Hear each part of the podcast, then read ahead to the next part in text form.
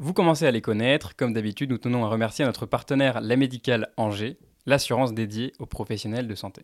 La Médicale d'Angers est une agence à taille humaine privilégiant le contact avec ses assurés. Aujourd'hui, on va vous parler de la RCP, la responsabilité civile professionnelle. Que vous soyez étudiant, interne, docteur junior, la RCP est essentielle tout au long de votre cursus. Vous pouvez y souscrire dès aujourd'hui avec le contrat La Médicale Plus. Il est indispensable pour exercer vos stages, vos remplacements et vos gardes en toute sérénité. Vous voulez savoir le meilleur? En plus de tous ces avantages, grâce au partenariat, la cotisation est offerte. Vous pouvez retrouver sur notre Instagram le lien pour préadhérer ou renouveler vos contrats en ligne, mais le plus simple est de vous adresser aux conseillers de la médicale Angers lors de leur permanence aux internats d'Angers et du Mans tous les mercredis et jeudis sur le temps du repas. Et vous pouvez également les contacter directement via leur page Facebook. Le mois d'avril arrive bientôt. Retrouvez-les le mercredi 12 avril à l'internat d'Angers et le jeudi 13 avril à l'internat du Mans pour une améliorée sur le thème de Pâques. Nous remercions également notre partenaire Elsevier Masson, qui nous soutient sur cet épisode notamment en offrant un référentiel de votre choix. Pour participer, il suffira tout simplement de partager le Reels de l'épisode sur votre euh, story Instagram et de nous taguer pour qu'on puisse vous repérer et euh, vous pourrez nous dire euh, ce qui vous fait plaisir comme référentiel.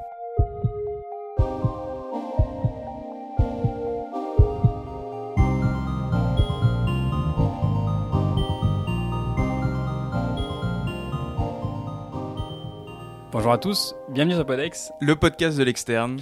Salut Noah. Salut Baptiste. On se retrouve tous les deux pour un petit épisode. Pour faire un petit point là. Ouais. Euh, on est au mois de mars 2023. C'est l'année. C'est l'année, The One. On est au au milieu presque de la saison 2. Ouais. Euh, un petit bilan peut-être sur cette saison qui marche plutôt bien, je trouve. On est bien, bien suivi. Moi, de, des- les retours que j'en ai des étudiants qui, qui nous croisent euh, sont vachement positifs et je pense que. Enfin, ouais, c'est satisfaisant quand même de d'avoir des retours de, bah, des étudiants qui nous écoutent. Ouais, je suis d'accord. Merci. Enfin, on- enfin, on veut aussi vous remercier évidemment de, bah, de suivre euh, cette aventure, de suivre les podcasts, de nous envoyer des messages. Ça fait vraiment toujours plaisir. Euh, et puis, bah, sur cette deuxième saison, on a pu inviter des médecins pour la première fois. C'était cool avec le docteur Bernard, euh, Martin Vinclair. On en a d'autres qui arrivent. C'est ça, ouais. Euh, et puis nous, bah, on prend toujours plaisir à, à enregistrer ces podcasts. J'espère que ça continue à vous intéresser, que ce soit par euh, la diversité des invités, ou les items qu'on aborde, ou les échanges qu'on a avec les autres étudiants. Euh, voilà. En tout cas, ce qu'on voit, c'est que vous êtes de plus en plus nombreux à nous écouter et ça nous fait vraiment plaisir. Ouais. Et on- ça nous renforce dans notre conviction euh, à poursuivre ce projet. Voilà, très bien dit. Euh, on voulait vous parler d'un petit truc. Euh, on a essayé de participer. euh, On a participé. On a On participé. a participé. Bah attends, on a quand même fait un petit extrait et tout. Enfin, Ouais, ouais, on- t'es pas mal investi là-dedans. C'était. Bah, on a essayé de monter un petit dossier pour participer au, au concours Radio France de podcasting. C'est un, un nouveau truc qu'ils ont lancé là cette année. Euh, L'idée, c'est d'aller dénicher des petits podcasts euh, qui émergent pour euh, ensuite, euh, bah, pourquoi pas les mettre euh, sur leur propre application, leur propre radio de diffusion pour euh, donner un peu plus de visibilité à ces projets. Et euh, donc, il y a eu quoi? Il y a eu 800, plus de 800 candidatures? Apparemment. apparemment, euh, et ils en choisissaient 12, je crois, et puis ils vont avoir un événement là à la Maison de la Radio à Paris euh, dans pas longtemps. Bon, on fera pas partie de l'aventure cette fois, mais euh, c'est pas grave. Ouais, voilà. Bon, après, on. Ça nous aurait pris du temps aussi. Enfin, faut Oui. le voir aussi de manière positive. Euh, on- nous, on fait ça. On, on est content de le faire. On fait pas ça pour les prix, pour les concours. On fait ça pour, euh, on fait ça pour Ouais, nous. Et, clair. et ça nous satisfait euh, amplement, suffisamment, je pense. Mm, mm, mm. on dirait que c'est la fin, on a raté, euh, on a raté le concours, Bah, on arrête le podcast. Il y avait beaucoup de Non, participation. rigole. Ouais, Il y avait sûrement des podcasts qui étaient excellents. J'ai hâte de voir d'ailleurs bah, ouais. finalement qui, qui, qui a été sélectionné. J'ai hâte de voir ça. Bon. Bon, sinon comment ça va en ce moment, Baptiste? Et bah écoute, euh, c'est un peu euh, une période nouvelle qui s'ouvre, qui s'ouvre à nous. Là, c'est un petit peu euh, une dernière ligne droite. Les nuages de l'externat s'éclaircissent pour laisser euh, bloc, apercevoir au loin, à l'horizon, le, très imagé. le tout ça. concours. tout ça. Enfin, ouais, ouais. C'est ouais, on arrive, on, on fait les derniers cours. Mm. Actuellement, en fait, il nous reste notre examen est en mai, donc il nous reste finalement un peu plus d'un mois. Waouh. C'est très peu. Ouais. Euh, et ensuite, après ça, c'est vraiment des révisions. C'est vraiment la dernière ligne droite, on aura tout vu. Et l'idée, ce sera de, de se chauffer pour le, pour le concours. Donc, c'est un petit peu une nouvelle optique. Euh, et donc, la question, c'est comment ça va? Oui. Et bah, écoute, euh, ouais, c'est un peu une nouvelle organisation. Euh, Ouais, on travaille plus trop pour l'examen là. Tu commences à te dire, bon, ça en fait, Bien sûr, ouais. peut-être que. Mm. Moi j'ai vu ça avec le dernier bloc par exemple. Je trouve que le dernier bloc est un peu difficile à gérer. Euh, et puis j'étais en train de me dire, mais en fait là, la pédia, la gynéco, euh, peut-être que je vais même pas les revoir. Donc il faut quand même que je les travaille là dans l'optique où peut-être que je vais pas avoir le temps de les revoir quoi. Ouais, je pense quand même que tu vas les revoir un peu. Ouais. C'est sûr, même. Parce Mais, que... mais je pense que je me suis mis dans la tête et je les ai mieux travaillés que Ouais. d'autres blocs. Oui, d'accord. Parce que je me suis dit, bon là c'est. Mm, mm, mm. Comme tu dis, c'est la dernière ligne droite. mais c'est sûr que par rapport au début de l'année, moi, quand, quand je revois des trucs que j'avais vus en début d'année, euh, la, la dermato, la neuro, la psy, ben, j'ai, enfin, j'ai très, enfin, j'ai énormément de lacunes, quoi. Je, Mm. Tout est, Ça tout est flou, tout est obscur, quoi. Tu te replonges dedans, t'es- tu sais que tu l'as vu une fois, mais c'est tout. Et puis en fait, tu l'as enregistré euh, dans la mémoire courte et tu l'as pas. Voilà. Donc c'est surtout ça, quoi. C'est de, de voir un peu l'étendue de tout ce qu'il y a à revoir et tout- de, de tout ce qui est pas bien acquis, qui fait un peu peur. Et tu penses que tu vas euh, organiser tes révisions en essayant de cibler un peu les, les 13 groupes de spécialités? Tu sais, il y a des gens qui commencent à dire, bah, finalement, le rang B, il est pondérant. Est-ce que je me mettrais pas plus à bosser? Euh, Je sais pas, je veux faire. On a un pote, la Nel, il veut faire neurochir. Mm. Bon, bah, il bosse euh, l'ophtalmo, la neurochir, la neuro et euh, je sais pas ce qu'il y a dans le groupe de matière, quoi, mais euh, il cible un peu, quoi. Il va pas faire que ça, évidemment, Ouais, mais ouais. t'as Ouais, vu, euh, l'ophtalmo, euh, il Bien connaît sûr. à fond, quoi. Bah, a- pour, pour Naël, c'est sûr que ça, ça simplifie la tâche. Moi, euh, c'est pas exactement la même optique. Et non, je, clairement, je travaille pas pour ça parce que euh, j'essaie d'apprendre identiquement dans toutes les Mm. matières. Quoi. Je, je sélectionne pas. euh. Toi, tu fais ça, toi Non, non, mais j'ai juste, je me suis dit, est-ce que c'est une bonne idée? Ouais. Euh, Finalement, peut-être pas, parce que même si, donc en gros, c'est quoi? C'est les rangs B de ces matières-là seront auront pondéré plus de pour le classement. dans tel groupe de Oui, spécialités. c'est ça. à la fin, tu as quand même tes rangs. Oui, enfin, sans parler des rangs A, juste les rangs B des autres matières, par exemple, ça veut pas dire qu'ils comptent plus. Ah non, non, non, bien sûr, Ils quand même. comptent moins. Il compte moins. mais- C'est pas exactement de combien. Ouais. Et puis ça, c'est vraiment des, des micro-points cherchés dans des. Ouais, voilà. ouais. Et quand, quand on relativise par rapport aux globalités, euh, bon, le parcours il sera saturé sûrement, mais euh, par rapport aux Écosses par exemple, qui comptent pour 30%, ou de la LCA, tu vois, Hmm. là il y a beaucoup plus de, de discrimination. Et donc voilà, donc c'est faire, LCA. c'est faire, enfin, je trouve que c'est faire beaucoup d'efforts pour, euh, pour un petit peu de résultats. Après, c'est tout l'enjeu du concours euh, tel qu'il est Mm. actuellement. Mais bon. Puis comme on l'a vu comme euh, pour le, le concours blanc là, enfin le pardon, le test de charge, Ça, il faut en parler. il faut en parler. Il faut en parler pour ceux qui sont pas trop au courant, qui sont pas trop dans le, dans le vif du sujet. Qu'est-ce qui s'est passé, Noah? Bah, les, donc les actuels D4, les sixième années, donc ils vont passer leur ECN nouvelle formule en juin. Mm. Ils ont eu, euh, le, là, il y a quelques jours, a une semaine, euh, un, ce qui est normalement, ce qui habituellement est considéré comme un concours blanc national organisé par le, le Comité national de gestion qui organise les ECN sur leur plateforme en condition avec les 9000 étudiants connectés en même temps partout en France. Et c'est le seul, c'est vraiment l'opportunité avant le concours de se tester sur les questions qui seront faites par les profs qui rédigent les ECN. C'est ça. C'est plus de la faculté, C'est ça, ouais. c'est vraiment donc c'est hyper important pour eux. Donc se tester, et puis euh, normalement, il y a aussi un classement qui sort, et Bien puis sûr. pourquoi pas se, se classer, parce qu'il me semble que, bon, 90% des étudiants participent. Mm, mm. Si je me demande si c'est même pas obligatoire entre les ébires et ça. euh, Ouais, enfin, un voilà. truc comme ça. Et, euh, et bah, apparemment, ça s'est très mal passé parce qu'il y a eu des problèmes de connexion, les serveurs fonctionnaient pas, les gens se faisaient déconnecter pendant une heure, voire deux, les après-midi ont été annulés. Euh, finalement, apparemment, il n'y aura pas de classement. Le CNG se défend en disant que ça n'a jamais été considéré comme un, un examen blanc, que c'était un test de charge. Enfin bon, c'est pas très clair, ça n'a pas l'air très honnête. En tout cas, les étudiants sont déçus, ce qui peut se comprendre, parce que bah, ça s'est mal passé et que finalement, euh, voilà. Donc ça, c'est sur la forme. Au-delà de, ouais, au-delà de la pagaille, il y a autre chose aussi qui change. C'est les modalités d'examen. On se Ouais. rend compte, euh, quand ils disent nouvelle formule, ils, ils rigolent pas. C'est-à-dire que là, il y avait vraiment un tiers des questions qui étaient des crocs, donc des que- questions-réponses ouvertes courtes. Questions Ouais. rédactionnelles ouvertes courtes. Ouais, ouais. Bref, où il faut. euh, Écrire quelques mots, quoi. Voilà, donc c'est pas des propositions. Donc un tiers des questions, c'est énorme, c'est du jamais vu. Bah, c'est surtout que ça change. C'est pas que. Enfin voilà, c'est sûrement un peu plus compliqué, mais c'est que oui, on n'est pas Ouais. habitué à ça, ouais. Après, c'est du rang A. Et euh, pour avoir vu quelques annales, bon, c'est. c'est- Enfin, Ok. ça va. Moi, J'ai Mm. pas du tout tout vu, hein, donc euh, je peux pas trop me prononcer, mais c'est censé être que du rang A les crocs. Mais donc un tiers de crocs, plus euh, des mini DP, mais euh, comme j'ai vu sur Twitter, des mini, mini, mini DP, genre 3-4 questions max, Ouais. alors qu'avant c'était 15, on nous avait parlé de 8. Hmm. Et ça, ça change quand même beaucoup parce que c'est plus des successions de, de questions isolées plutôt que des DP. Les DP, enfin, moi j'aime bien les DP, tu vois. Puis on s'entraîne beaucoup sur des DP, on s'entraîne très Bah peu ouais. sur des QI, quoi, parce Ouais, qu'il y a tout un raisonnement, il y a un diagnostic, tu avances dans un, dans un, vers un diagnostic ou vers un traitement. Et voilà, et ça a une suite un petit peu logique. que Tu peux t'attendre, tu peux anticiper les questions qui vont venir après. Les QI, c'est beaucoup plus compliqué, c'est beaucoup plus spontané. C'est tu sais, tu sais pas, et on passe à la suivante. quoi. C'est vraiment. euh, Et ça montre, euh, je pense qu'il y a un gros changement là, que les petites matières sont plus susceptibles de tomber. Ouais, carrément. C'est-à-dire qu'avant, on disait, oui, bon, c'est les, les grosses matières, plus, euh, oui, il y aura des petites matières, mais tout ne tombe pas forcément. Et ben, je pense que maintenant, tout peut tomber. Tout le programme en un ECN, je veux dire. Ouais, ouais, ouais, bien sûr. Toutes les SP, quoi. Il n'y en a aucune qui sera épargnée, je Mm, pense. mm, mm. On verra euh, avec le vrai examen qui aura lieu en juin, du coup, ça va bien nous aider, je pense. Parce qu'en fait, c'est eux euh, le test. hein. En fait, nous, les D3, on se plaint et tout, mais les D4, là, c'est eux le, crash oui. test. Sur le CN, je veux dire, Mm. euh, théorique, enfin, sur la partie euh, de l'examen théorique. Nous, ce sera les Écosses, le test. Mais eux ne seront pas classés en fonction des rangs B. Non, ouais. Et eux n'auront pas les Écosses en tant que classants. Mm, mm. Donc c'est un demi-test. C'est aussi un truc, ça, en ce test moment, les, les modalités.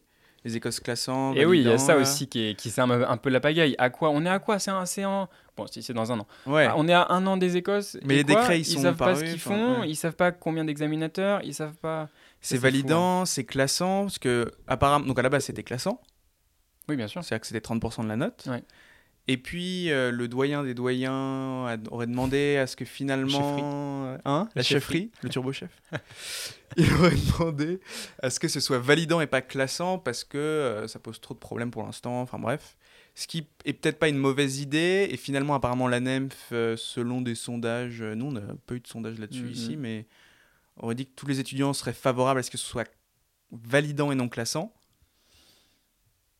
Moi, je trouve ça bizarre de tout changer maintenant, alors qu'on nous a préparé à ce que ce soit 30% de la note. Personnellement, je suis pas contre le fait que ce soit euh, classant. Ouais. Dans la mesure où, Mhm. comme on en a parlé, euh, il y a deux examinateurs, Bien sûr, les conditions, enfin Ouais. voilà, que ça se déroule bien, quoi. Mm, mm.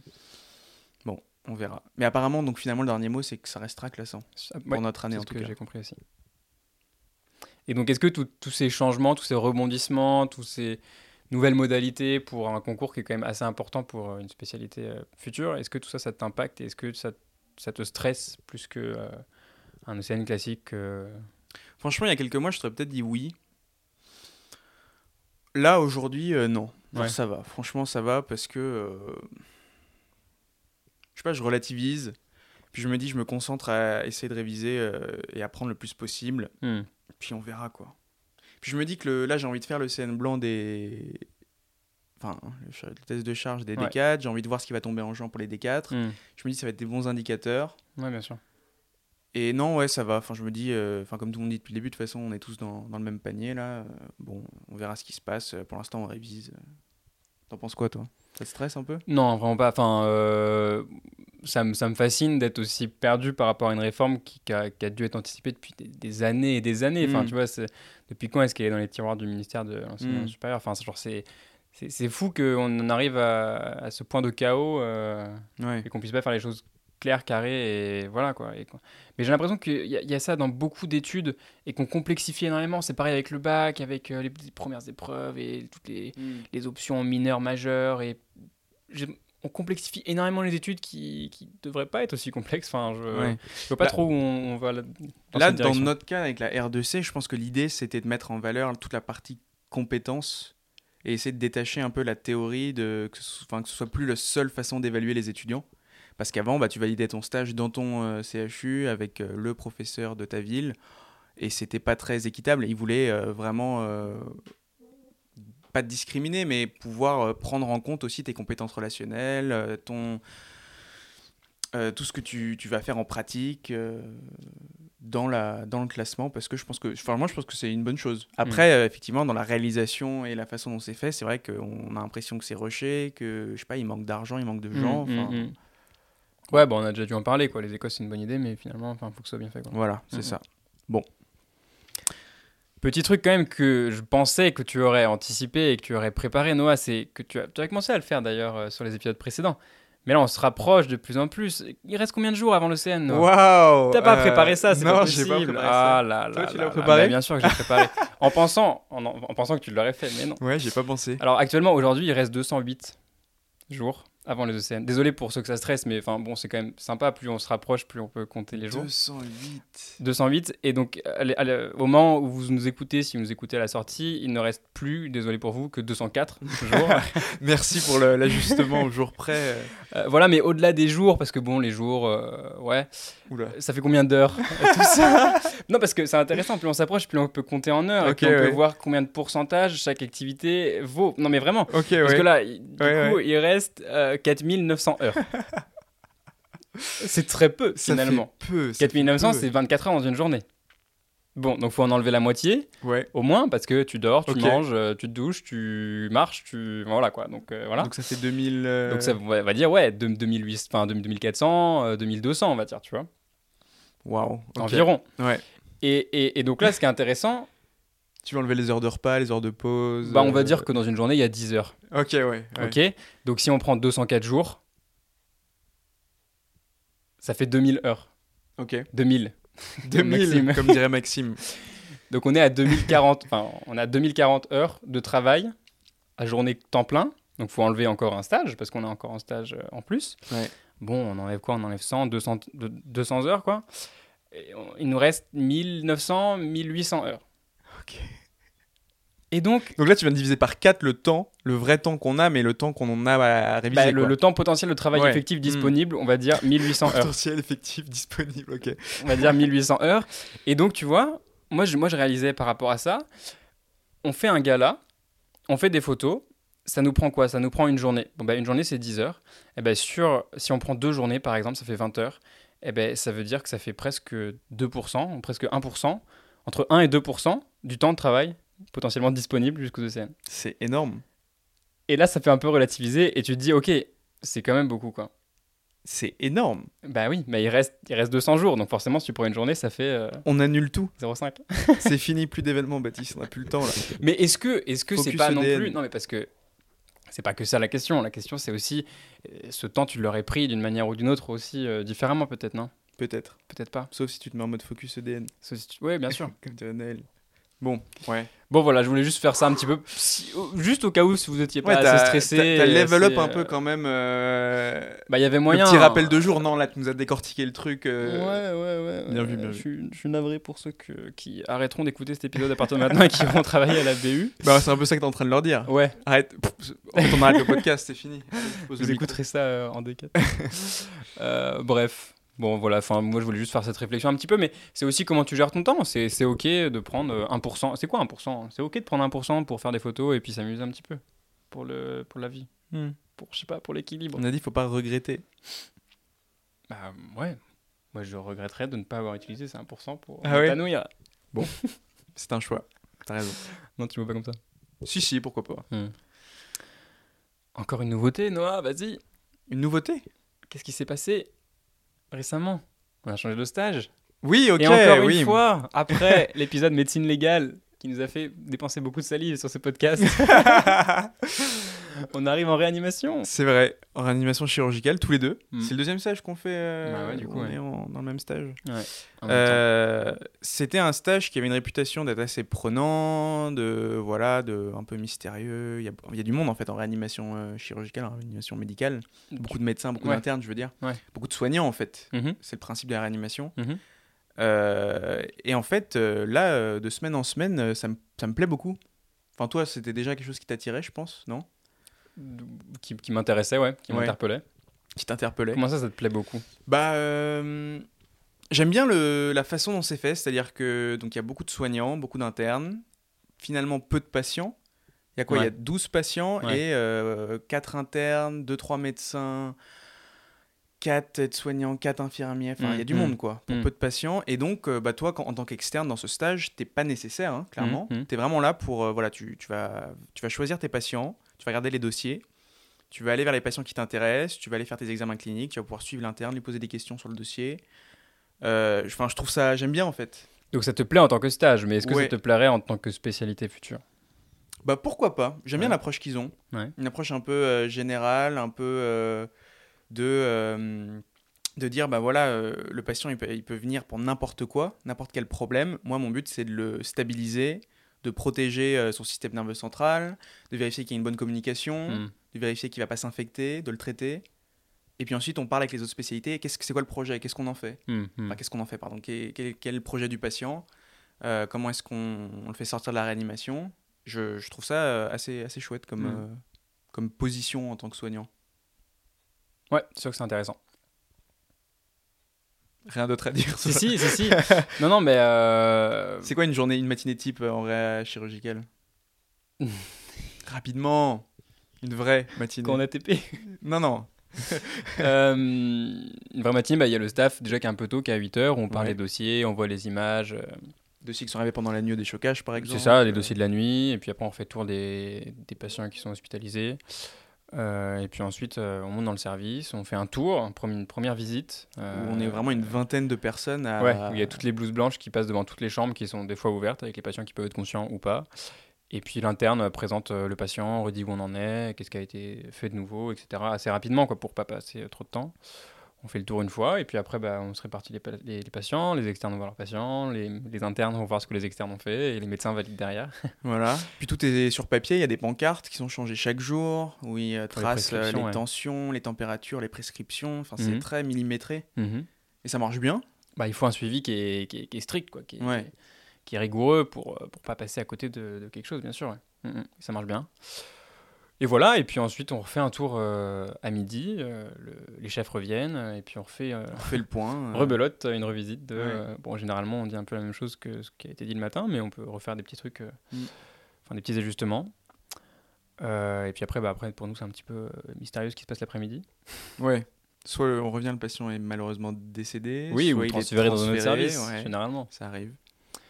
Et puis en Euh, plus de ça, il y, a les- il y a les gardes qu'on fait en réanimation médicale pour aller aider les collègues un peu, Mhm. c'est ça? T'en as fait quand Aider les quelques-unes. Bah, la réamed, c'est sympa parce que. Ouais. euh, alors, je suis pas sûr que dans, enfin, dans tous les CH, apparemment, il n'y a pas une distinction aussi nette entre Ouais. rémed et réachir et c'est un peu tout mélangé. Et puis, même à Angers, on voit bien qu'il y a des patients qui sont. Qui vont tellement ils ré- pourraient aller Ouais, en enfin, Exactement, ou ouais. l'inverse. Euh, et donc, c'est intéressant parce qu'en fait, ce qu'on fait euh, majoritairement en tant qu'externe en, en réanimation médicale en garde, c'est les admissions. Donc, c'est les patients qui arrivent. Au déchocage. Euh, et Enfin, là, c'est. Non, c'est pas le C'est déchocage. pas le déchocage, Non. mais c'est bon. là, le C'est un plateau technique, euh, d'admission. euh, ouais. Et là, ça va super vite, quoi. L'interne se met dessus, le chef se met dessus, on réfléchit, qu'est-ce qui se passe, on fait l'écho- on fait l'échographie transthoracique pour regarder le cœur, pour regarder éventuellement les poumons. Euh, on peut poser des cathés, ouais. techniquer, faire une radio, euh, des prises de sang. parti, le patient est Ouais, bien sûr, intubé, ouais, toi, ouais. t'avais des trucs euh, sympas. Moi, je crois que j'ai fait des entrées plutôt tranquilles, mais euh, Mm.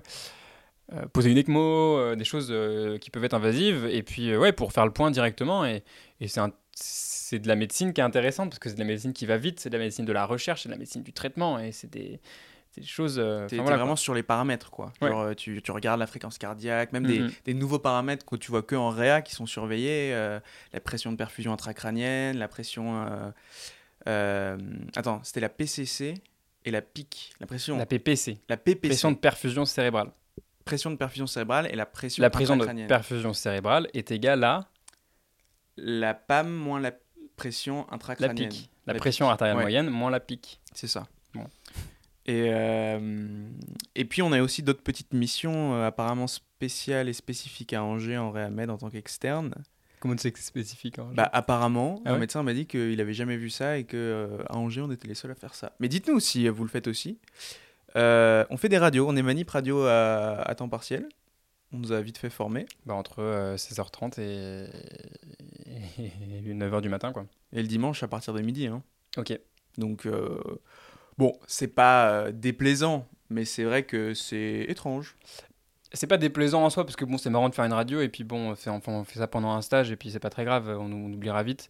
Mais euh, c'est, c'est un- ce qui est un peu bête, c'est que ça te décroche de la prise en charge, et que des fois, tu aimerais bien être là et continuer à poursuivre, et on t'appelle pour faire une radio dans, dans Ouais. une chambre, et du coup, tu dois laisser ce que tu es, en train, Ouais, t'es ouais. en train de faire, et pendant que tu fais ta radio, que tu vas la faire développer en haut, eh ben, il se passe plein de trucs, et toi, t'arrives, t'as pas suivi, et du coup, tu te mets sur un autre patient. Bah enfin, c'est, c'est là que t'es un peu Ça perdu. coupe quoi. en fait. C'est ça qui est dommage, surtout, je pense. Et surtout bah, quand on imagine très bien que pourquoi est-ce qu'on fait ça Parce que euh, ça coûte moins cher que de payer un manip radio euh, un- l'après-midi ou, un- ou la nuit ou euh, le dimanche. quoi. Bon, c'est un peu dommage, mais euh, ça va, c'est pas non plus euh, c'est pas non plus trop dérangeant quoi. Je pense. Non, non. Bon, moi, ça me plaît, ça me- je trouve ça marrant. Je voulais parler d'un petit cas euh, dont Oui, on a un peu discuté De réanimation. Euh, voilà, juste pour euh, échanger un peu euh, euh, autour un peu de la prise en charge d'un patient. Donc, euh, c'est un- Et puis ça peut expliquer un petit peu typiquement euh, ce qu'on peut voir en réanimation. Aussi, par quoi. exemple. Euh, donc je vais, je vais être assez bref. Euh, donc c'est un patient de moins de 30 ans dans une autre ville qui présentait une douleur au membre inférieur gauche. Apparemment une douleur qu'il a laissé traîner pendant 2-3 semaines. Un membre chaud, induré. Et puis euh, ça s'est enfin voilà, ça s'est, euh, ça s'est euh, dégra- il s'est un peu dégradé. Il a voulu consulter aux urgences d'une clinique qui, pour des raisons obscures, avant même de le prendre en charge, l'aurait réorienté vers le centre hospitalier régional, qui lui aussi ne l'aurait pas pris en charge, toujours un peu flou, et l'aurait réorienté vers une troisième, un troisième centre, une autre clinique, qui aurait fini par le, prendre en charge. Entre-temps, en fait, il se passe une heure, le patient se dégrade, donc en fait, on suspectait une thrombose veineuse profonde. Le patient se dégrade, il passe Glasgow 5, il est C'est-à-dire un caillot dans, dans, dans une veine du mollet. C'est quoi, ça, voilà. Euh, et euh, finalement, en fait, il fait une embolie pulmonaire, donc le caillot migre et va se loger dans les artères pulmonaires. Euh, ils font un scanner, ils trouvent l'embolie pulmonaire. Donc il- là, ça veut dire qu'il il se dégrade finalement. Ouais, ouais, il est inconscient, il est Glasgow fait son- 5 à ce moment-là. Enfin, Mm. Euh, il est en détresse respiratoire et euh, donc il lui administre de l'héparine, un anticoagulant, pour essayer de, de dissoudre les caillots. C'est pas très clair, mais quelques minutes où en même temps il fait en fait un accident cardiovasculaire. Pardon, un Vasculaire accident cérébral. vasculaire cérébral, un AVC, bilatéral, euh, sylvien droit et gauche. Donc c'est vraiment, euh, enfin c'est assez, c'est pas que c'est rare, mais Ouais, c'est que ce soit ouais. enfin d'un coup des deux côtés, Hmm. j'ai jamais vu en tout cas. Et en fait, on comprend ensuite, euh, je sais pas s'ils l'avaient déjà compris, mais peut-être que oui, c'est logique pour eux, mais en tout cas, on a fait ensuite une éco-cœur à un moment donné, et on voit qu'en fait, il avait un foramen ovale perméable, c'est-à-dire qu'il y a une communication entre les deux oreillettes du cœur, ce qui est finalement assez fréquent dans la population Bien générale. sûr, bien sûr, qui peut être sans retentissement. C'est ça. Mais donc, ça veut dire qu'il y a du sang veineux qui passe dans la circulation artérielle. Donc là, ici, il y avait un caillot qui a dû passer dans la circulation artérielle Ouais. et aller se loger et- Ouais. et, provoquer l'AVC. Mhm. Donc c'est un cas quand même assez lourd. Enfin, un jeune patient euh, qui fait une TVP, une EP, puis un AVC, double AVC. Qui enchaîne, ouais, c'est ça. Bon, finalement, il est pris en charge à Angers parce qu'il y avait besoin euh, d'une intervention neurochirurgicale. Euh, et donc on se demandait, bon, euh, Euh, d'une intervention neurochirurgicale ou d'une surveillance ils ils l'ont thrombectomisé. D'accord, donc euh, radio, radio interventionnelle. Ouais, voilà, c'est ça. Ok, Mm. qui n'y avait pas dans, le, dans la ville de périphérie. Euh, dans la clinique de périphérie, non, non, Ouais. il me semble qu'ils n'ont pas de neurochirurgien. Ouais. bref. Et donc, bon, la question, c'est euh, comment est-ce qu'on en arrive là, quoi? Est-ce que c'est normal, finalement, Oui. qu'un patient soit fait trimballer d'hôpital en hôpital sans à même être examiné? Mais ce qu'on se dit, c'est qu'il savait forcément que c'était une TVP ou qu'il la suspectait, puisque sinon, il l'aurait examiné. Et ils se sont dit, non, non, c'est grave, il faut absolument aller à tel autre endroit. Mais enfin, voilà, le patient, qu'est-ce qu'on disait? Il aurait fallu qu'il soit médicalisé, qu'il déclenche un transport médicalisé, qu'il appelle le SAMU. Enfin, je sais pas, hein, on sait pas trop comment ça s'est passé. Je mais... pense que oui, dans l'idéal, euh, si tu vois un patient qui, qui vient vers toi, mais en fait, ça peut même être euh, dans la rue en tant que, enfin, tu vois, en tant, en tant qu'étudiant en médecine, enfin, tu es un peu responsable aussi de ce que tu vois, et tu sais que quelqu'un qui, euh, qui a comme ça une thrombose veineuse profonde, c'est euh, en soi, c'est pas grave dans l'instant, mais c'est à risque justement d'embolie pulmonaire, et ça peut être extrêmement grave dans les minutes qui suivent. Et donc, évidemment, qu'il faut qu'il ait un, un transport euh, médicalisé, enfin, au moins euh, en ambulance, quoi, tu vois, pour, euh, Mm, au cas où il se passe quelque chose, quoi. Il c'est pas à lui de se trimballer tout seul et d'aller d'un hôpital à l'autre, quoi. Ça c'est sûr. Et donc, euh, et on se dit aussi qu'il y a forcément un médecin qui l'a vu dans ces cliniques et ces hôpitaux. Bon, est-ce que le médecin. euh, Bah ça, on sait pas. euh, ouais. Peut-être que peut-être qu'il est arrivé qu'il est reparti lui-même. Peut-être Mm. qu'il est arrivé que l'infirmière d'accueil lui a dit non, bah il y a pas de vascu ici, et il est reparti. hmm. Enfin, ça ouais, c'est Bon.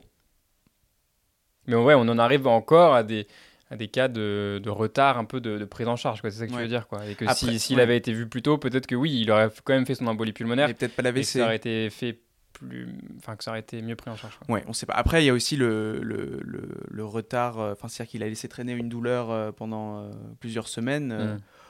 Bon, euh, est-ce qu'il y aurait eu un impact sur la. Sûrement un impact s'il avait consulté son médecin, peut-être, je sais pas. C'est possible aussi. C'est des questions qu'on peut se poser, euh, je pense. euh. Et donc, euh, donc là, c'est lui, mais aussi d'autres patients. C'est des patients qui sont euh, qu'on voit ensuite nous euh, en réanimation euh, chirurgicale derrière, qui sont généralement sédatés, qui sont Ouais. la plupart du temps intubés, euh, donc inconscients. Comment est-ce que toi tu euh, appréhendes un petit peu ce, cet examen du malade euh, du malade inconscient, du malade euh, dans le coma artificiel, du, du malade comme ça Bah, c'est marrant parce que par exemple ce matin, euh, ce patient-là, je suis allé le voir. Et d'où l'importance de bien lire un dossier avant d'aller voir un patient. J'avais une observation comme quoi ils avaient essayé de, le décéda... enfin, le, de, de lever les sédations et de le Mm. réveiller. Mm. Euh, et donc je suis allé le voir, je lui demande de me serrer la main, je m'adresse au patient. De toute façon, moi je- de façon générale, je m'adresse aux patients qui sont dans le coma ou non parce Ouais. que bon, on se dit, Tu te présentes, quand tu rentres dans la chambre, tu te je présentes me présente, j'explique au monsieur ce que je fais. Quand je fais des radios en réamed, je dis, Mm. monsieur, je fais une radio qui sont Mm. intubés, ventilés euh, mm. dans le coma parce que je pense que enfin, Ouais. on sait jamais. T'as raison. Il y a des gens qui, qui, qui, dit- qui parlent de la réa en disant, bah en fait moi j'entendais tout, ou enfin bon, peu importe.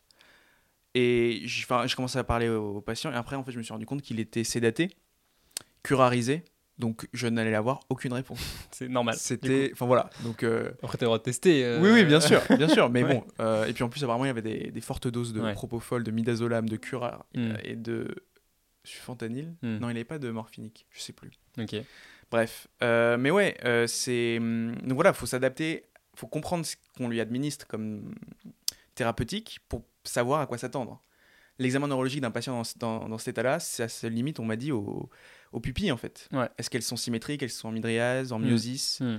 est-ce qu'elles sont réactives Est-ce qu'il y a des mouvements oculaires? Mais ça s'arrête là, parce que de toute façon, il est curarisé, donc il pourra rien faire. Ouais. Il, est, il est complètement figé. Mais c'est intéressant, il y a des cas, euh, là, je suis un monsieur qui, qui commence à se réveiller après un AVC massif, un monsieur de plus de 60 ans, 70 ans. C'est euh, c'est impressionnant quand même. La récupération. Ouais. Bon, après, on, enfin, on parle de récupération, mais euh, on sait que le pronostic est mauvais dans le Oui, sens où c'est c'est de la récupération, il commence à ouvrir les yeux et à serrer, à Voilà. serrer la main, quoi. Donc, euh, oui. Euh, il répond aux ordres simples. Il est hémiplégique, donc il répond que euh, du côté droit. Mais, mais ouais, c'est c'est une approche plus lente, on prend plus le temps. Et ouais, je trouve, ça, je trouve ça intéressant. Et donc, est-ce que tu te. Enfin, ouais, moi, c'était plutôt ça ma question. C'est est-ce que, en tant que médecin, tu te verrais travailler là-dedans, dans un, dans un domaine là-dedans où il y a euh, peu de relationnel avec les patients Enfin, après, pour ce qu'on en voit, en tout cas, parce qu'il y a aussi des consultations, il y a aussi autre chose. Mais... Moi, je trouve, euh, je trouve la partie réa euh, quand même euh, assez proche du patient, même si il est dans le coma. Je... Ouais, ça me choque pas plus que ça. Après, moi, le seul truc qui me freinerait avec euh, la NES réa, c'est peut-être le mode de vie. Je sais pas exactement, mais bon, ça fonctionne beaucoup par garde. Ça me plaît pas trop le système de garde. Moi, j'aime pas, euh, j'aime pas de, le travail de nuit. Ok. Ça m'attire pas trop. Ouais. Euh, après, bon, il y a aussi un classement, je crois qu'en ce moment, la, la SREA, c'est assez choisi, donc euh, Ouais. à voir. Mais il y y a y a un truc aussi, c'est. Maintenant, il y a deux choix qui n'étaient pas faits avant c'est médecine intensive et réanimation et anesthésie et réanimation. Ouais, tu avoir raison. Ouais. Euh, et je crois que la, la meilleure médecine intensive et réanimation est beaucoup plus prisée, il me semble. Elle est plus valorisée ou beaucoup ou plus choisie? Plus choisie. Plus choisie? Euh, je, sais, je pourrais Que pas la expliquer tellement pourquoi, mais j'en avais entendu. Non, pas les réachars, c'est anesthésie et réanimation. J'en avais jamais entendu ça. Ah oui, ok. Hmm. Et euh, parce qu'après, c'est pas les mêmes compétences, c'est pas la même formation. Et Ouais, voilà, ouais. quoi. En gros, plus tu fais du, enfin, soit, soit tu fais du blog, soit tu fais du Hmm. de la de, la de la réamed, quoi. Hmm, hmm. Bon. Ok. Moi, j'ai un peu de mal quand même avec les, avec les patients qui sont euh, inconscients, euh, Ah ouais? intubés, ventilés, pas beaucoup de relations, tu peux pas trop euh, avoir des réponses. Et j'ai surtout du mal vis-à-vis de. enfin, en fait, je m'imagine. Parce que bon, il y a des cas comme ça, tu dis euh, embolie pulmonaire plus AVC chez un patient jeune, ou des accidents de la voie publique, ou des trucs euh, voilà, qui, qui sont des vrais accidents, et où il faut sauver le patient, et après il a des chances de récupérer, et voilà. Mais des fois, il y a des cas, euh, alors euh, la question de l'acharnement thérapeutique se pose toujours, c'est pas le problème. Mais moi, je me dis quand même, est-ce que c'est pas aller trop loin? Est-ce que. Enfin, comment. Quel sera le mode de vie du patient en Ouais. ressortant d'ici? Euh, Parce que bon, nous, on est bien marrant à jouer avec euh, l'anatrémie, à jouer avec tout ça, et à être content quand il y a une réaction et quand euh, Hmm. il peut bouger la jambe. Mais euh, si il remarche jamais, si. Enfin voilà. Mais ouais. Enfin, je, je me dis, les patients qui sortent de réanimation, c'est souvent des handicapés lourds, quoi. Et je, et je me demande, en fait, à leur place, qui aurait voulu qu'on continue, quoi. Mais c'est toute la toute la difficulté dans la partie de recueillir les souhaits du patient, Ouais. Euh, Mais est-ce parler que, avec la famille. est-ce que même avec les souhaits du patient, même avec un patient qui a écrit euh, personnellement, qui disait qu'il ne voulait pas de soins Ouais. lourds et qu'il voulait pas d'acharnement, une famille qui est d'accord avec ça, Ouais. eh ben, j'ai l'impression que les... Bon, on va, on va pas trop loin non plus, il y a- Ouais. il y, a une limite, mais je pense que la limite, elle est vachement haute et qu'il y a beaucoup de choses qu'on se permet et les médecins ils sont enfin voilà faut- on va être très agressif assez rapidement avant de se poser des, des questions quoi. Ok, ouais. bon après c'est sûrement justifié parce que oui il faut être agressif de toute Mais façon les, les gens, ils voient pas de la même façon, tu sais, euh, ils, en- ils en parlent dans. En santé publique, je crois, Ouais. vite fait. Sur. euh, Non, c'est pas en santé publique, je sais pas, en so- ça être en soins pâles. Juste la façon dont les gens perçoivent la qualité de vie. Est-ce que pour toi, euh, être en fauteuil roulant, euh, être hémiplégique. tu veux dire que c'est différent en fonction des personnes C'est ça, il y a des gens qui vont être là, mais bien sûr, moi, si je peux encore, je sais pas, moi, écouter de la musique, aller au cinéma ou lire, ça me va. Et Ouais, d'autres qui vont sûr. dire, mais c'est mort, je veux pas rester dans un siège, quoi. Hmm. Donc, euh, Oui. En fait, je, pense qu'ils font le- leur maximum pour Mm, mm, mm. essayer de voir ce qu'on va pouvoir faire pour cette personne et ensuite voir est-ce que ça conviendrait ou pas. Si voilà, c'est voilà la situation dans laquelle on est. Mais oui, je vois ce que tu veux dire. Bah moi en tout cas ça suscite beaucoup de questions chez moi et, euh, et donc enfin ouais je pense que c'est quelque chose que j'aurais du mal à faire euh, au quotidien je pense Oui, il y, a des- il y a des cas, euh, je pense à un cas récent euh, d'une patiente qui a été prise en charge. ça fait un mois, elle est décédée il y a quelques jours pendant ma garde et euh, vu- j'avais jamais vu une patiente comme ça, quoi. Hmm. L'état dans lequel elle était, on se, ouais, si tu te demandes, bon, on n'a pas fait un peu trop là euh, euh, Est-ce qu'on on devait vraiment aller aussi loin, quoi? Ouais. Pour essayer de maintenir en vie quelqu'un. euh, Mm, mm, mm. bon. Ouais, et puis c'est ça, il y a aussi les annonces de décès et les trucs qui, qui, qui, qui, qui sont, qui sont classiques. Quoi. Moi j'ai pu en voir une sur, sur une garde aussi, c'est violent. Quoi. Alors, bon, les médecins ils ont l'habitude, ils sont formés, ils font ça bien, etc. Mais euh, c'est désastreux quand tu vois les, les, les réactions des familles euh, qui s'y attendaient pas. C'est- Enfin, Quand tu Ouais. mets à leur place, c'est tout- t'as tout qui s'écroule. quoi. C'est un moment T que toi tu es en train de vivre presque comme quelque chose de, de, normal de, ouais. pendant, une, pendant une énième garde en réanimation. Ouais. Et la dame qui est en face de toi, elle vient de perdre son mari et ça, ça le marquera sa vie entière. Quoi. Genre, elle se souviendra de cette date précisément. T'es là en mode waouh, ça fait, ça Mm. fait prendre le dos quand même. Hmm. C'est Ouais, vois. normal que ça nous marque en tant qu'étudiant et qu'après, plus tard, ça, ceux qui font de la réanimation, c'est normal pour eux. Mais bon, Hmm. ça me questionne pas mal. Mais c'est bien de se poser des questions euh, en Ouais. stage. Mm. C'est cool de passer par là, euh, de pouvoir voir tout ça, je pense. Intéressant. Baptiste, Waouh. je t'ai préparé un petit item. Oh, fallait pas. Fallait pas. Euh, N'aie pas peur. en ce moment, on, on est donc dans notre dernier bloc Hmm. Et on fait, on fait de la rhumatologie, de la médecine interne. Ouais. La médecine interne. Bon, T'aimes bien la médecine interne? Bah ça fait peur en fait la médecine interne. Ouais. Et en fait, je trouve que ça va. Ouais, moi aussi, je trouve. Bon, c'est complexe, c'est Mm. un peu bizarre, mais ça va. Ouais. On en fait tout un fromage. Mais les vrais core items de médecine interne. Oui, c'est vrai, il y en a pas. Bon, après, euh, je pense que c'est beaucoup plus vaste que ce qu'on Ouais, voit actuellement. Il y a énormément Clairement. de recherches et plein Ouais, de trucs ouais, qu'on ouais. connaît pas. Bien sûr. Mais dans ce qui est dans notre programme à nous, C'est notre- ça. nos deux, trois petits items, deux, deux, trois petites pathologies assez bien connues et pas si rares que ça finalement. Euh, moi, je trouve ça assez intéressant. Il y a pas mal de cliniques et tout, et Hmm. c'est assez satisfaisant presque à la fin de Ouais, l'externat suis de, de se plonger dans ce genre de pathologie et de, Ouais. de réfléchir un petit peu sur des. Et tu sens bien qu'il y a vraiment de nécessité de voir tout avant la médecine interne. Ouais, c'est Parce qu'ils ont plus le temps d'expliquer quoi que ce soit. C'est... Ils parlent de trucs. de euh, bien voir. ouais. C'est pas plus mal. Ouais, ouais, et tu te rends compte aussi. Ah, dermato oula, et rhumato, ouais, ouais. bon, t'es prêt? Oh. Oui. Alors, tu es médecin généraliste Hmm. et tu reçois une femme de 45 ans, Mm. non ménopausée, qui se présente à ton cabinet pour une asthénie, des douleurs articulaires et une aménorrhée depuis 3 mois. Ok? 45 ans. Ouais. Ok. Et à l'examen clinique, tu notes euh, une mélanodermie. Mélanodermie, Ouais. c'est-à-dire euh, une insuffisance veineuse. Pas du tout. C'est une coloration de la peau, Ouais. un peu grise. euh, Ah, c'est pas la dermite ocre de l'insuffisance veineuse euh, Mm, Non. non. Ok. Non, non. Ouais. Très bien.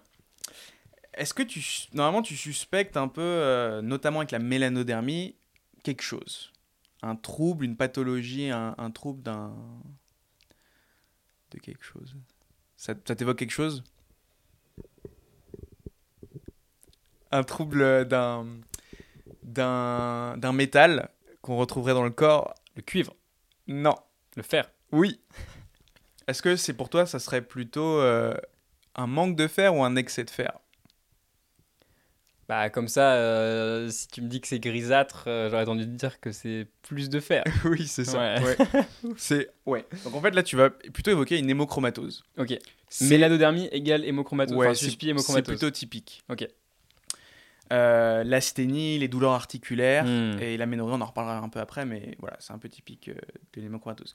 Est-ce que tu sais quels examens biologiques tu vas réaliser euh, pour essayer d'explorer un peu cette, cette surcharge en fer?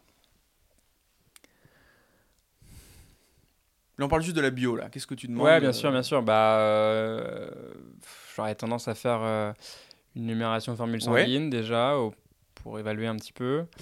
Euh, Peut-être une ferritine Carrément, une parce ferritinémie. que voilà, c'est important pour le, le transport du fer et le stockage Ouais. du fer. Euh, Enfin, transférine, ferritine. Transférine ou pas forcément? Alors, aussi. justement, il y a deux éléments Et coefficient de indispensables. saturation euh, Exactement. de, la de la ferritine. C'est ça. De la... De la Transférine, transférine, d'accord. Donc c'est quoi? C'est ferritine et coefficient de saturation de la C'est transférine. ça, exactement. Transférine qui transporte, ferritine qui stocke. Exactement. Ok. Donc, ta ferritinémie te donne une ferritinémie à 250 microgrammes par litre. Je sais pas si ça te parle. C'est beaucoup. C'est beaucoup, en effet. C'est genre 12 normalement, non Pas ça? Ouais, on veut que ce soit euh, au-dessus de 30-50 Ah ouais, quand pas même. du tout, ok. Mais non, non, mais quand même, 250 c'est beaucoup trop. Ferritinémie. Et ton coefficient de saturation de la transférine, il est à 60%, Ce qui est normal, ce qui est plutôt haut. plutôt haut. Ouais, normalement, on veut pas que ça dépasse 45%. Ok. Ça dépasse 45%, bon, il y a un problème. Hmm.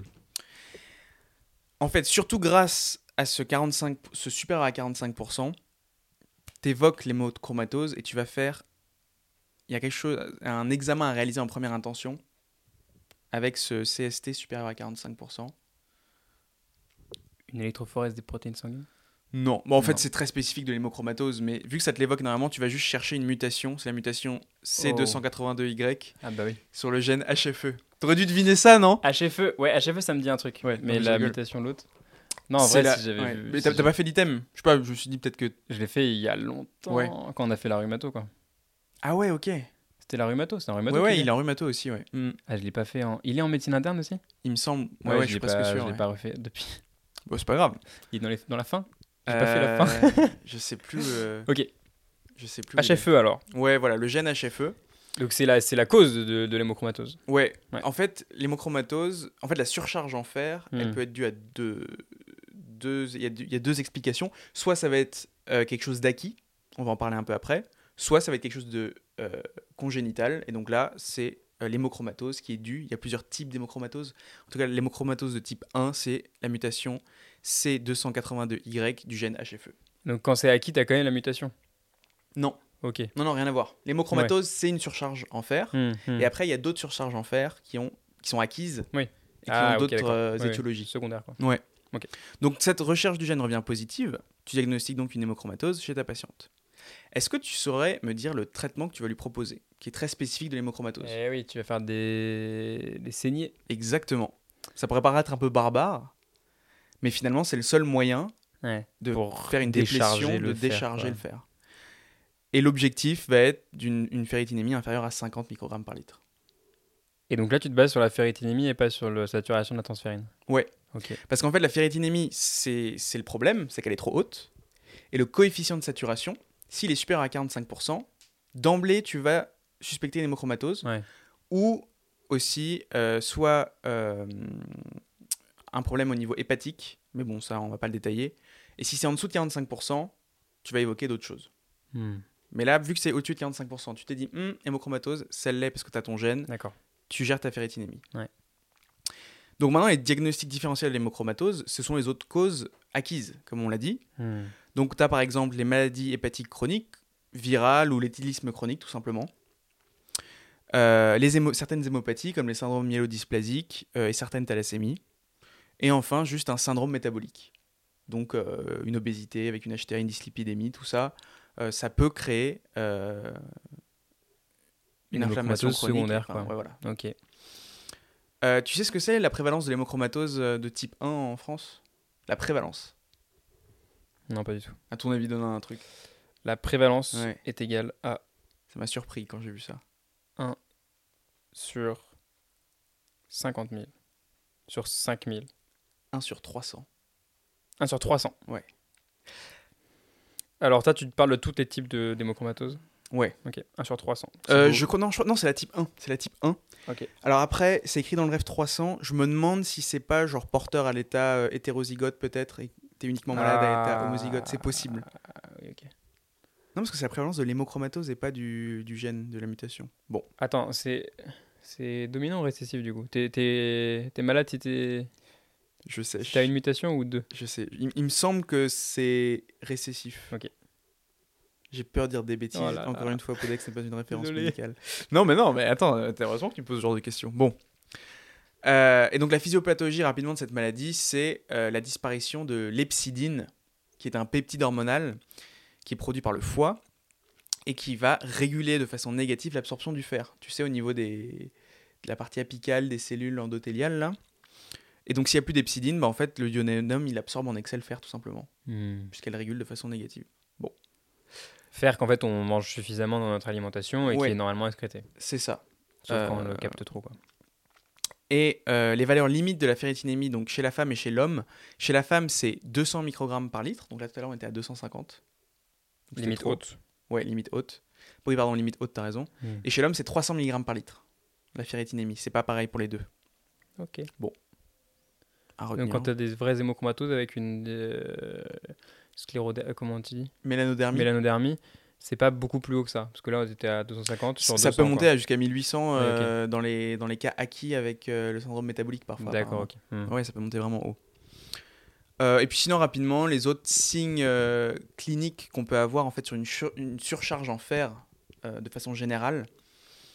Euh, donc c'est une asthénie, on avait dit tout à l'heure elle était asthénique, euh, donc une mélanodermie, donc une hyperpigmentation gris verdâtre. Il peut y avoir des déformations euh, inguéales euh, avec une diminution de la pilosité. Donc ça c'est vraiment un stade un peu plus tardif Hmm. quand ça se chronicise un peu.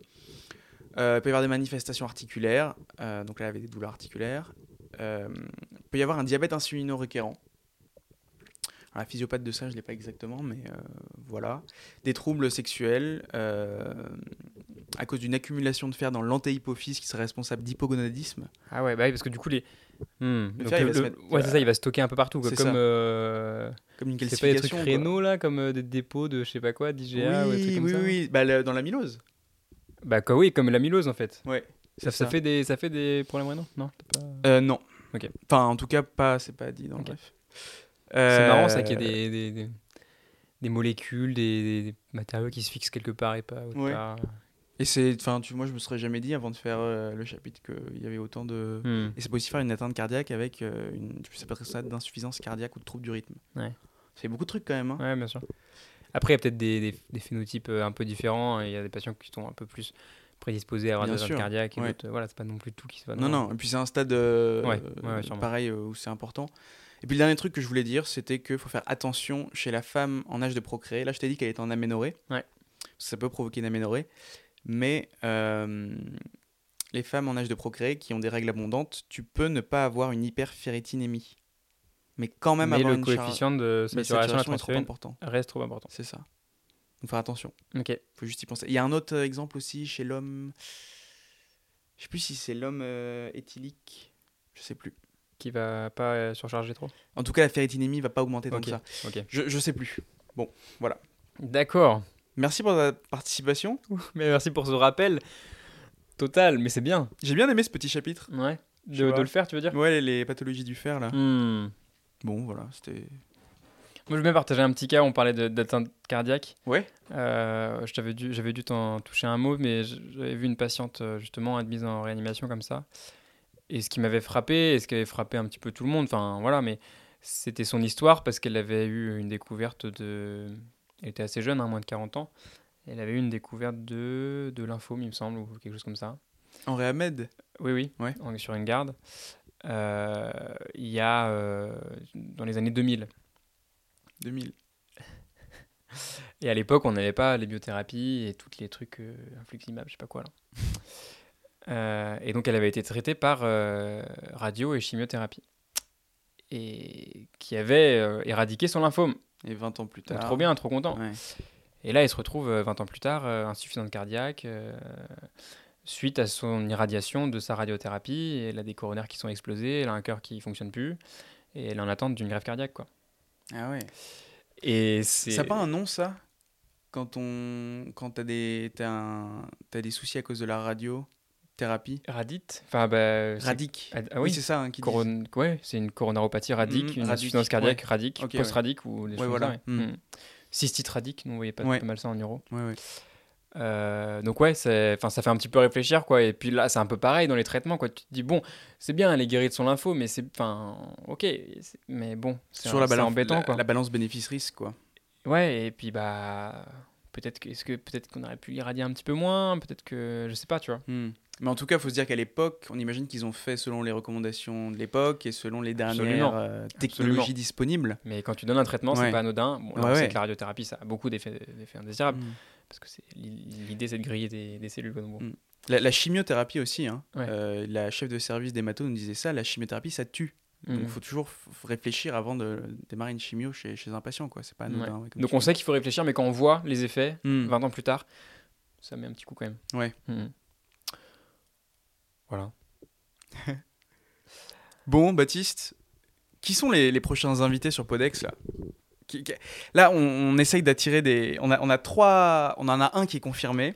On a des poissons qui sont. A- C'est ça. Et il y en a deux. euh, toi, toi, tu cours après quelqu'un là? Ouais, moi je cours après quelqu'un, un gros, un gros, un gros poisson euh, qui est difficile à attraper, qui est pas mal occupé en ce moment. Est-ce qu'on tease? Tu veux teaser? Bah pourquoi Mais pas si on fait jamais. Rapidement.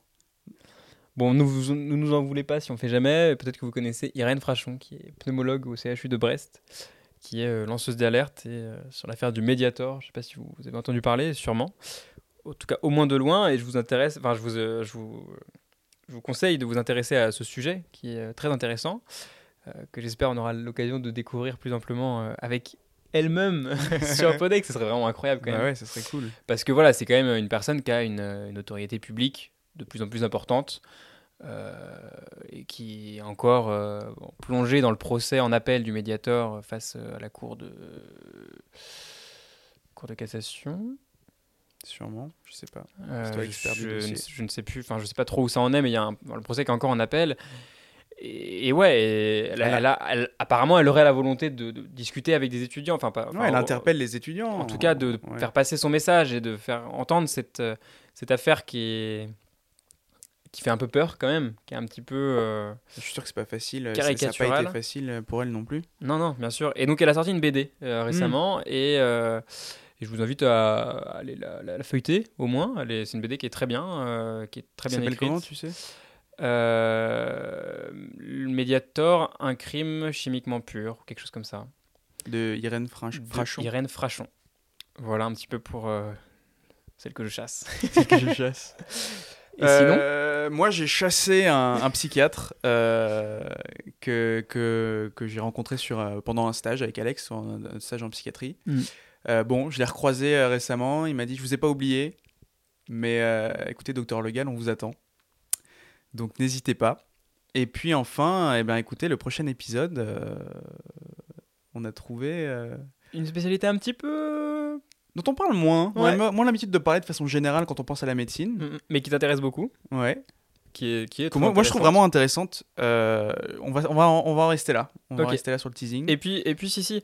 Bah, moi, j'aurais bien essayé de faire un épisode avec un réanimateur aussi pour Ouais, euh, sûr. parler justement de ces questions un petit Mhm. peu euh, d'éthique, de, de thérapeutique et puis tout ça. Donc, pourquoi pas, à voir. N'hésitez pas à nous dire si vous avez d'autres spécialités aussi qui vous Ouais, puis, intéresseraient. ou... ouais, dites-nous si parmi celles qu'on a dit, il y en a une qui vous motive plus, et peut-être que nous, ça nous motivera aussi à remettre une couche sur les Carrément. relances. voilà. Bon. Est-ce qu'on se terminerait pas sur un petit audio euh, sympa, Noah? Ah oui, tu voulais faire. euh, Non, mais on va en faire juste un. On va, faire, on va en faire, on va en faire un par épisode, par exemple. Ok.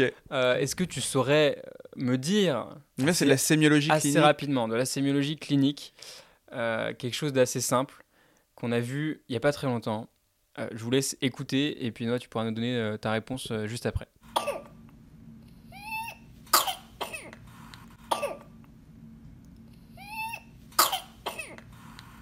Qu'est-ce que tu en as pensé de ce petit extrait audio Bah, c'était un petit bout de chou là. C'était un petit bout de chou, ouais, Qui, bien sûr. qui, qui, qui avait pas l'air très bien. Qui avait pas l'air très bien, non moi, ça me fait penser à. Alors, je sais plus comment ça s'appelle exactement. C'est un nom. C'est caractéristique, il me semble, de la coqueluche. Ouais, ouais, c'est ça, c'est la coqueluche. le- Comment ça s'appelle C'est une toux, euh, c'est le chant du coq, Le chant du coq. le chant du coq de la coqueluche. Euh, Avec vraiment ce. c'est caractéristique, ouais, de, de- Et puis ça, ça donne des, des, des, des Ça pauses, peut- ouais, pauses respi, des pauses respiratoires assez importantes avec éventuellement des malaises et ça nécessite une hospitalisation, euh, Et c'est vraiment caractéristique. Quoi. souvent en réanimation, avec des bradycardies également.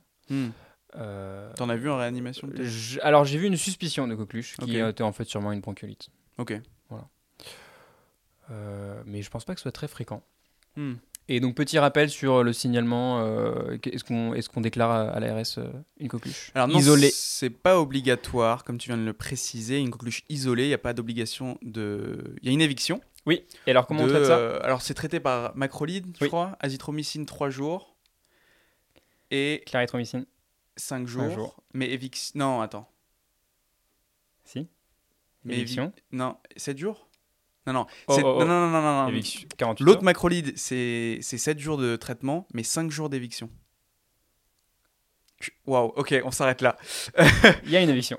Ouais. En tout cas, c'est pour les cas groupés que le médecin d'établissement ou de médecine scolaire doit faire une déclaration à l'ARS. Voilà.